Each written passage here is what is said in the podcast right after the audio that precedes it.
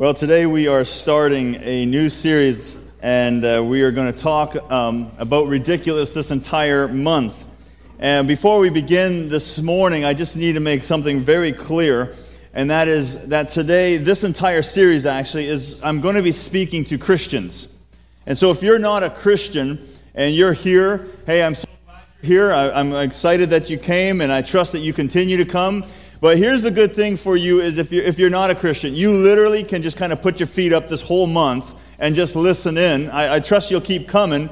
But this whole month, you can kind of just sit back and listen up. And if you've ever had a Christian point their finger at you, this is your, your month to point back because you can literally be like, hey, this pastor's speaking just to you guys, and so how are you doing with what you're doing? And so I really want to focus this entire month on those of us who are Christians because I believe that there are some things that the scriptures very clearly expects of us as Christians. And, uh, and so I'm looking forward to that.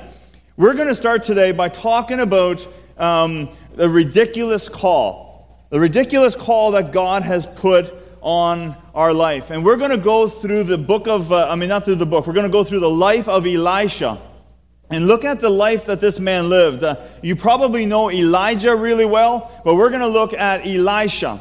Now, I love the way Scripture does this. Wouldn't it have been nice if instead of it being Elijah and Elisha, um, God would have said, you know what, Elijah, choose someone named Frederick.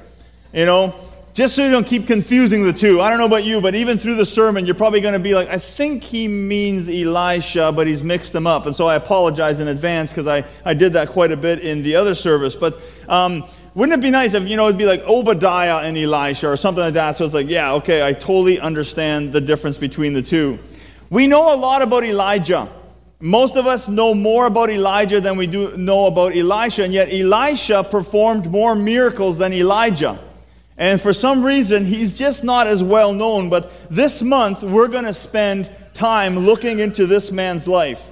Now, if you're a little old school and you hear me say the word ridiculous, you immediately associate it with something bad. You know, if I would look at somebody and say, man, you're ridiculous, you would view that as, okay, well, that's not a very big compliment. That's, you know, that's actually a bit of a put down. It's, it's not something you would, you would say to somebody like, oh, don't do that. That's ridiculous. You know, uh, it's kind of standoffish. But there's another meaning to the word. And, and, and if you're a little old school like I am, you know, you kind of wrestle with this. But now ridiculous can also mean amazing. So if someone does something and it's like, wow, did you see that catch? That was ridiculous. And everybody's like, I know, wow, you know. And if you're old school, you're looking at it going, why are they all applauding something that they think is awful? You know, for example, the word sick, it's another one of those words. Remember when sick was sick? If somebody said, hey, I'm sick, you'd be like, oh man, you all right? Like, what's wrong? Do you have a stomach ache or what's going on? Now, when someone says, wow, that was sick, you're sitting there going, oh, what's wrong with it? You know? And yet they're going, that was so cool. Bad is another word. Man, that was bad. You know, oh, so now, now bad is good. And so we get all confused, you know, but that's just the way we are. See, North Americans, we have a very small vocabulary as it is, and so now we're just adding double meaning to same words, just to confuse us even more. It's not the word's fault, it's our fault. So this month, we're going to look at the latter version or the latter meaning of the word ridiculous in the sense of we're going to look at it as if it's amazing what God has done, the call that God has placed on our lives. And we're going to look at a number of different things throughout this month ridiculous call, ridiculous faith, ridiculous provisions. And we're going to look at four of those this month um, that God has done. It is an amazing thing. Now, if you look at the life of Elisha, Elisha was ridiculous. He was bold. He was, you know, he was crazy in his faith. He was ridiculous in his faith. God did ridiculous things through him. And no, I don't want you counting how many times I say the word ridiculous in this sermon. But anyway, there's this guy named Elijah, as we already said. He is often confused with Elisha, and sometimes we get him mixed up. But Elisha, Elijah was one of the best known prophets of, that, of the Old Testament. He was a bold, daring man. He's the kind of guy that we look at when, you know, if you're going to stand in the face of adversity, you think of someone like Elijah. He stood in front of King Ahab. He stood in front of all the prophets of Baal, and he made this little thing on Mount Carmel. You call on Baal, I'll call on the one true God, and whoever answers with fire, that is the real true God. And that's, the, that's Elijah. Those are the stories that we know really well uh, about this man. Elisha, we don't know quite as much about this guy. But here's the thing about Elisha. Right at the beginning already, we see that Elisha is going to be unique. Because when Elijah and Elisha meet, one of the things that Elisha does is he says to Elijah, I want you to give me a double portion of your anointing. And we're going to unpack this more in future sermons. But right off the bat, Elijah is, you know, or sorry, Elisha is already saying, I want you to give me a double portion of your anointing. I want to do twice as much as you do. That's a big thing to ask for when you're considering the best known prophet of the day. That would be like someone going up to a well known businessman today and saying, Hey, I want twice as much as you. I want to do twice as well as you. I want to accomplish twice as much as you have accomplished. It's one thing if it was like some nobody, but if this is a you know a big person, it's like wow, that's amazing. And that's what Elisha does right off the bat with this well-known prophet Elijah. He says, "I want a double portion of everything of your anointing."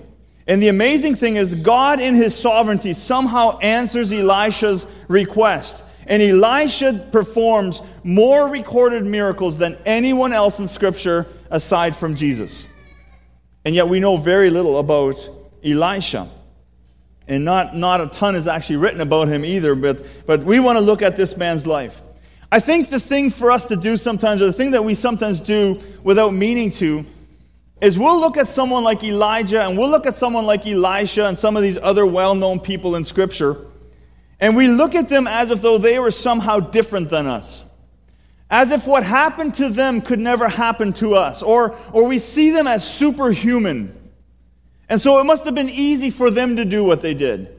Because they're superhumans. They must have been these, you know, these people that didn't have feelings, that didn't have fears, that, that, you know, when God asked them to do something, they were just like, oh, okay, no problem, because I've been waiting around for this to happen and now I'm going to do it. And I think that we need to look at this man's life and recognize that Elisha was very much an ordinary man like we are, an ordinary person.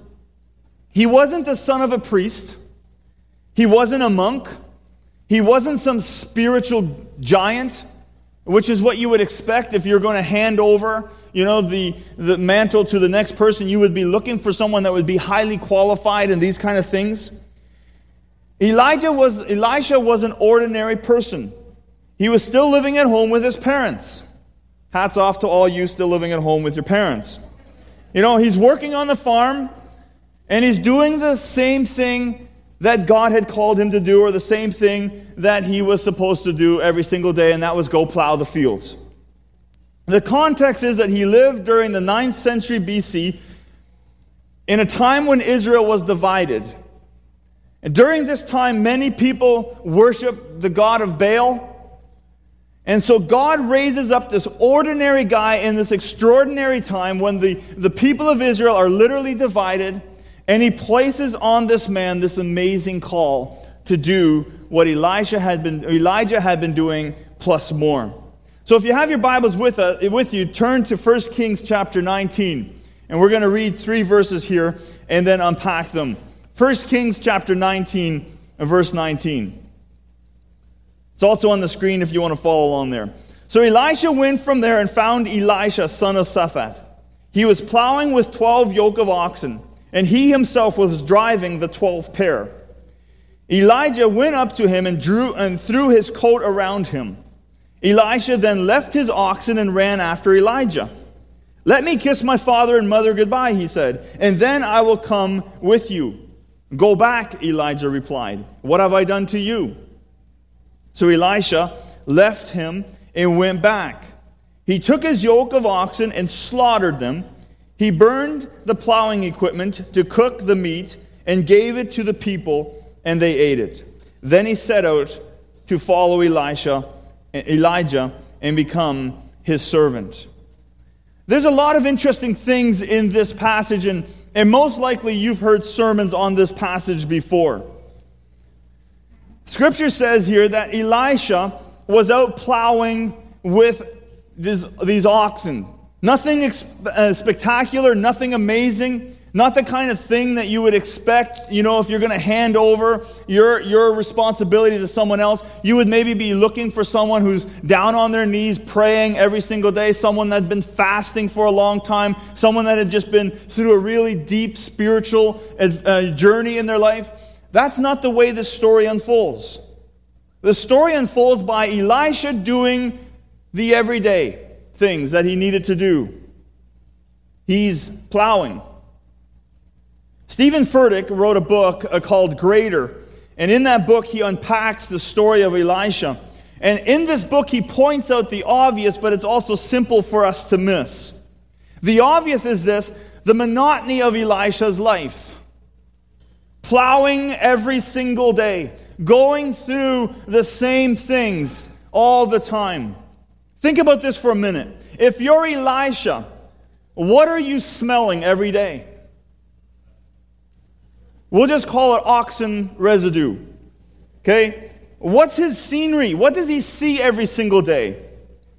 He's seeing oxen rears, or oxen buttocks, or oxen tails, or the behinds of an oxen. We'll just keep it G rated in here. But that's what he's seeing every single day. Now, just to help you out, here's, here's one picture. You know, that's the view. This is this man's view. Now, just to give you even better visual, we'll just show this one really quick, but just that's it right there. That's, that's his view every single day. Lovely, right? And so every single day, there's Elisha behind this group of oxen, plowing away, smelling the same thing every day, you know, seeing the same scenery every day, doing the ordinary. Definitely nothing extraordinary about what Elisha was doing. Now, you may feel a little bit like Elisha. Now, hopefully, you don't call your co workers oxen rears or anything like that. But maybe you feel like yourself, you're doing the same thing day after day.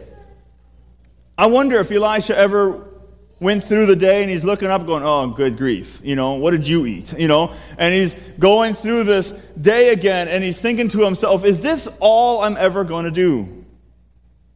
See, sometimes the monotonous or the monotony of life can just wear us down to the point where we're so discouraged. We, we think that this is it, that we have reached the climax of our lives. This is all we're ever going to do. Maybe you're working in the same job you were hoping to work in for only temporary moment. Maybe you're doing the same thing, or maybe you're with the same people, and, and there's something about this situation that you're just kind of, it's getting old to you. But you're wondering, you're starting to think, this is all that life has for me. That may have very well been where Elisha was. Doing the normal, doing what he was doing every single day. And yet, the cool thing about this was that he stayed faithful in what he was doing at that time. But then things get ridiculous. Elijah shows up.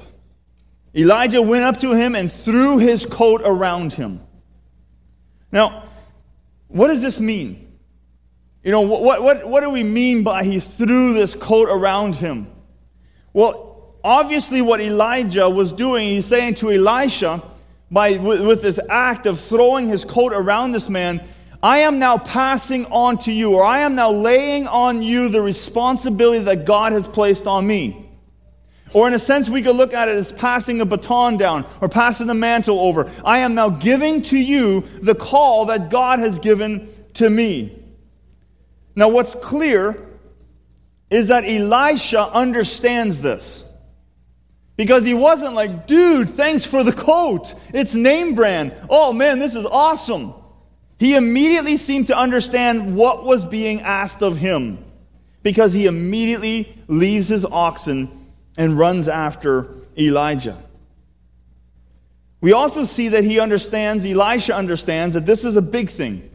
This isn't just some little, you know, go away for a weekend kind of um, coat that's been put on him. He understands that this is going to be something big. How big? That is not clear yet. Because you also get a sense from him here that Elisha assumes that he's never going to see his parents again.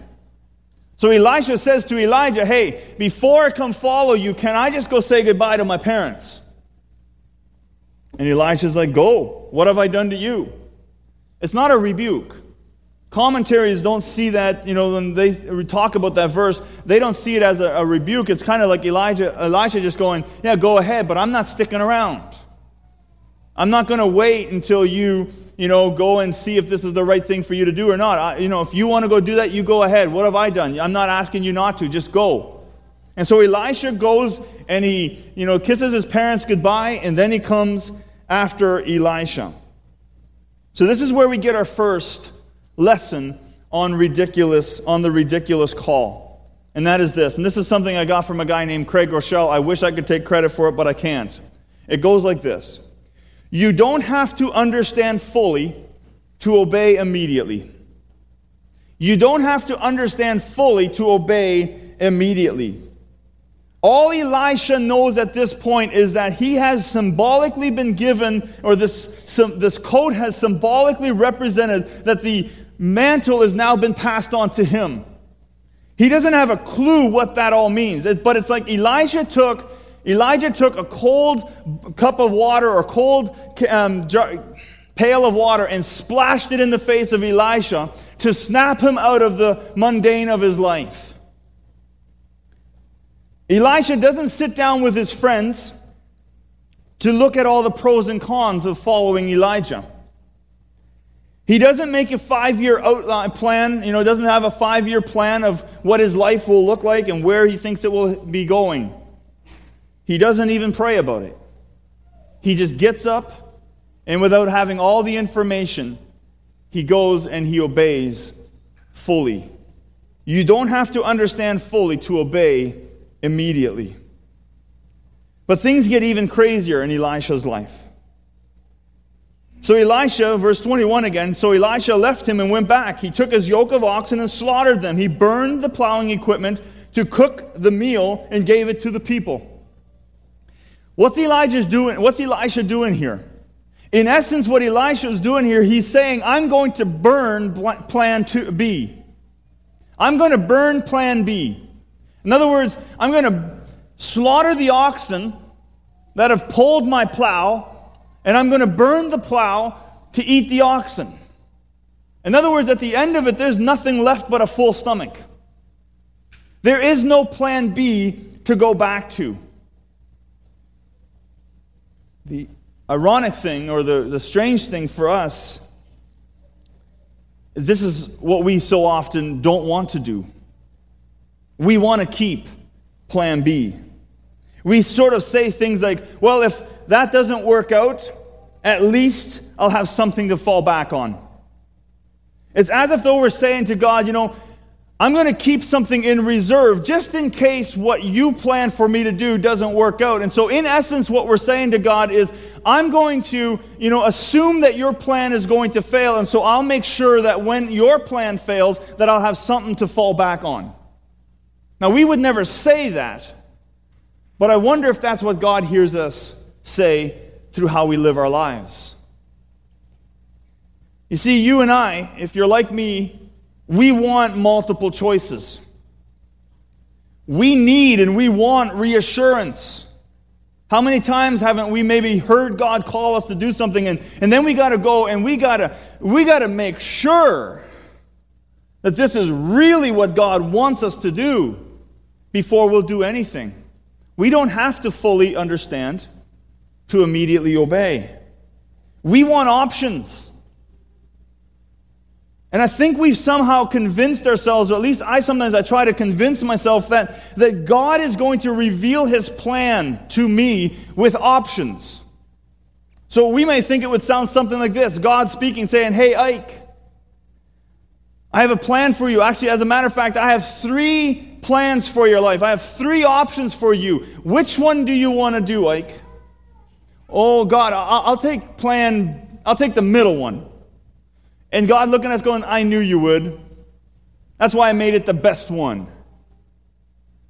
I think most of us, because we're so used to having multiple options, you go to any store, there are more chip options than you could ever eat. There is more um, shampoo, there's more toothpaste than any one person would ever use in their life. Why? Because we love options. We want it to be catered just for us. And I think the danger is that we think God's going to do the same thing with His will and His plan for our lives.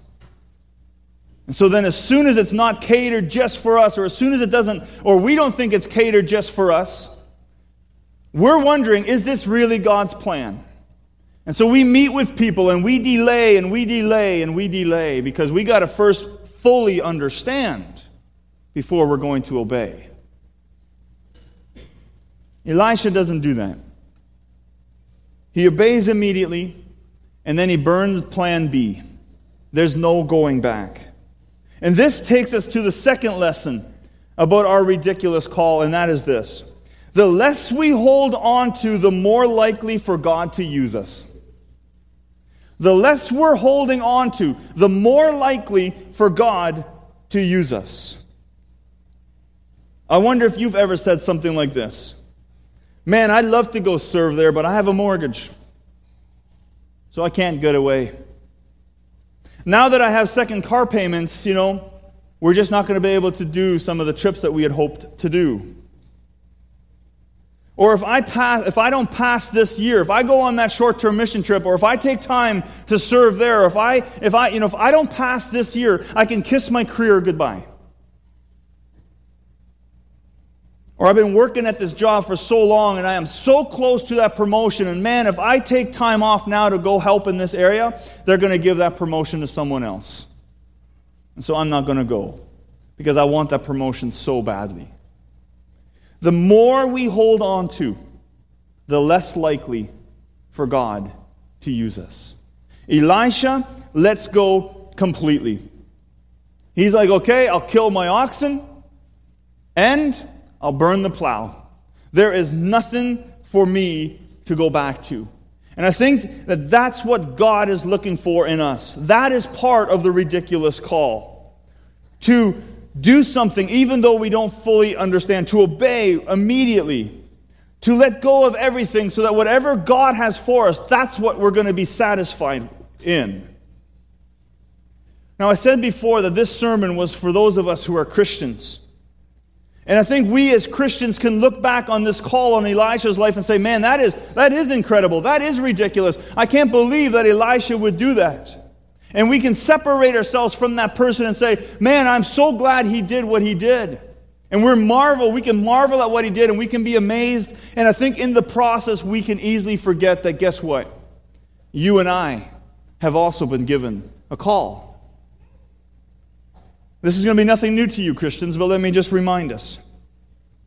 God sent his son Jesus into this world to save the lost. And while Jesus was here on earth, he, he chose 12 disciples, teenagers, people with problems, the kind of people that today we would kick out of colleges because they're not smart enough to be there. The kind that a seminary would say, you know what, you've got the right heart, but you don't got the brains. You failed. Go home, stick to your career that you had before you tried this. You didn't make it. And Jesus finds these guys. And he starts teaching them. He spends about three years with them and he, he's educating them, but more importantly, he's giving them a very personal example on how they are to live.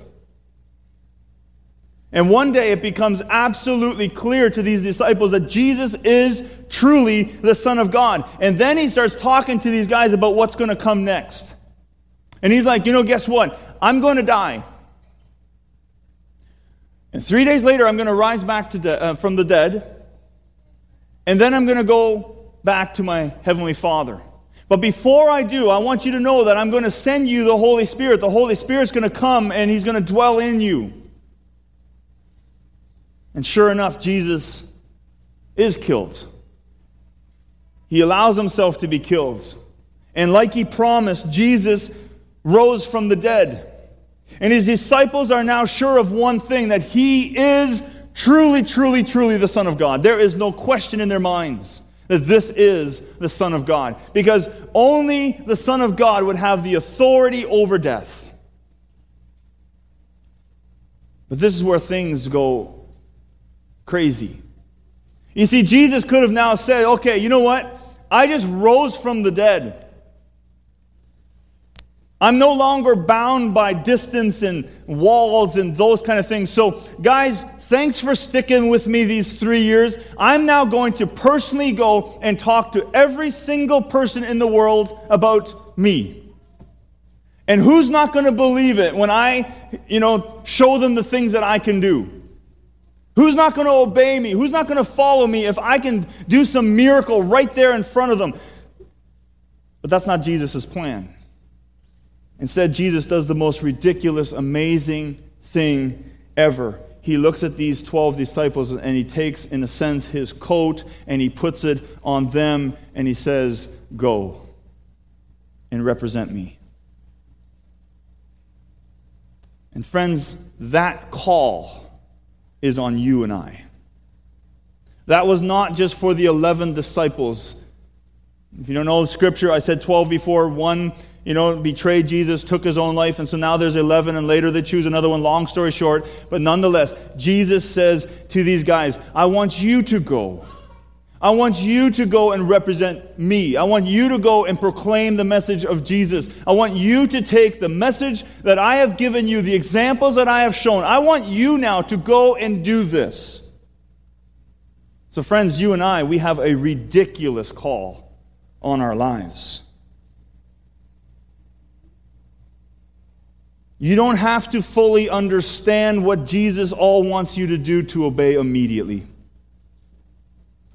And the more you're going to hold on on things in this earth, the less likely for God to use you. Let me try to illustrate some of this about this call that I hope will make sense and also express to us the urgency. In this in our society, we have people who wear uniforms. And with that uniform, obviously comes an identity. For example, a doctor, a pilot, a police officer. And so when a police officer puts on that uniform, you would look up to that, you would look to that police officer and you would immediately know that that man's job or that woman's job is to be a police officer, to enforce the law. You would see a doctor in their doctor outfit, and you would say, That person somewhere in their life took on the call of being a doctor. That person's job, that person's call on their life is to preserve life because they're wearing the uniform. A pilot, when he gets behind that cockpit, you know with full confidence that when you walk in the door and you can see them there, you know, you, you know that that person somewhere in their life took on the call of being a pilot and you trust them with your life. Another example would be a firefighter. So let's say a firefighter puts on the suit. And I'm going to show you a little video. And, and a firefighter puts on this suit and he shows up at something like this fire burning away. He's got his suit on, he zips it up, and you know, and this is what he's trained to do. This, this doesn't intimidate him too much because he's a firefighter. And so he gets his suit on and, and he rushes over to the scene. And he's looking at that. And he's got his boots on, he's got his jacket on, he feels the weight of that because it's a heavy, heavy, heavy jacket. And this firefighter shows up at the scene, but then this firefighter does what every firefighter does. He gets in front of the chief, he folds his hands, and he says, Chief, what's your will for my life? Chief, what is it you want me to do? Chief, what's your purpose? And all the while, the fire is burning. Let me just pause that there for a second, please. What do you think that chief would say to this firefighter? Take a guess. You're a firefighter. Go fight the fire. What do you mean, what's your purpose? You're a firefighter. Go put the fire out. That's my purpose for you. That's what I want you to do. That's my plan. That's why you're here. That's why you're wearing the suit.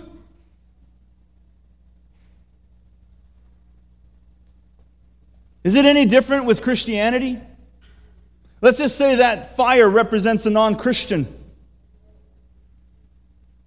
And God has placed on you and I, as Christians, the call to go. And we see a non Christian like this burning building, and we're in front of God going, I wonder what you want me to do with my life. I realize I'm being a little facetious, but I want to get your attention. That's your neighbor. That's your coworker. That's maybe your family member. That's maybe your enemy right there. And your call, according to Jesus, is to go and make disciples of all nations. Go put out the fire. Let me ask you this. Do you see the irony in this picture? Anybody? What's the irony? There's tons of water right there. There's enough water right in that river to put that fire out in an instant.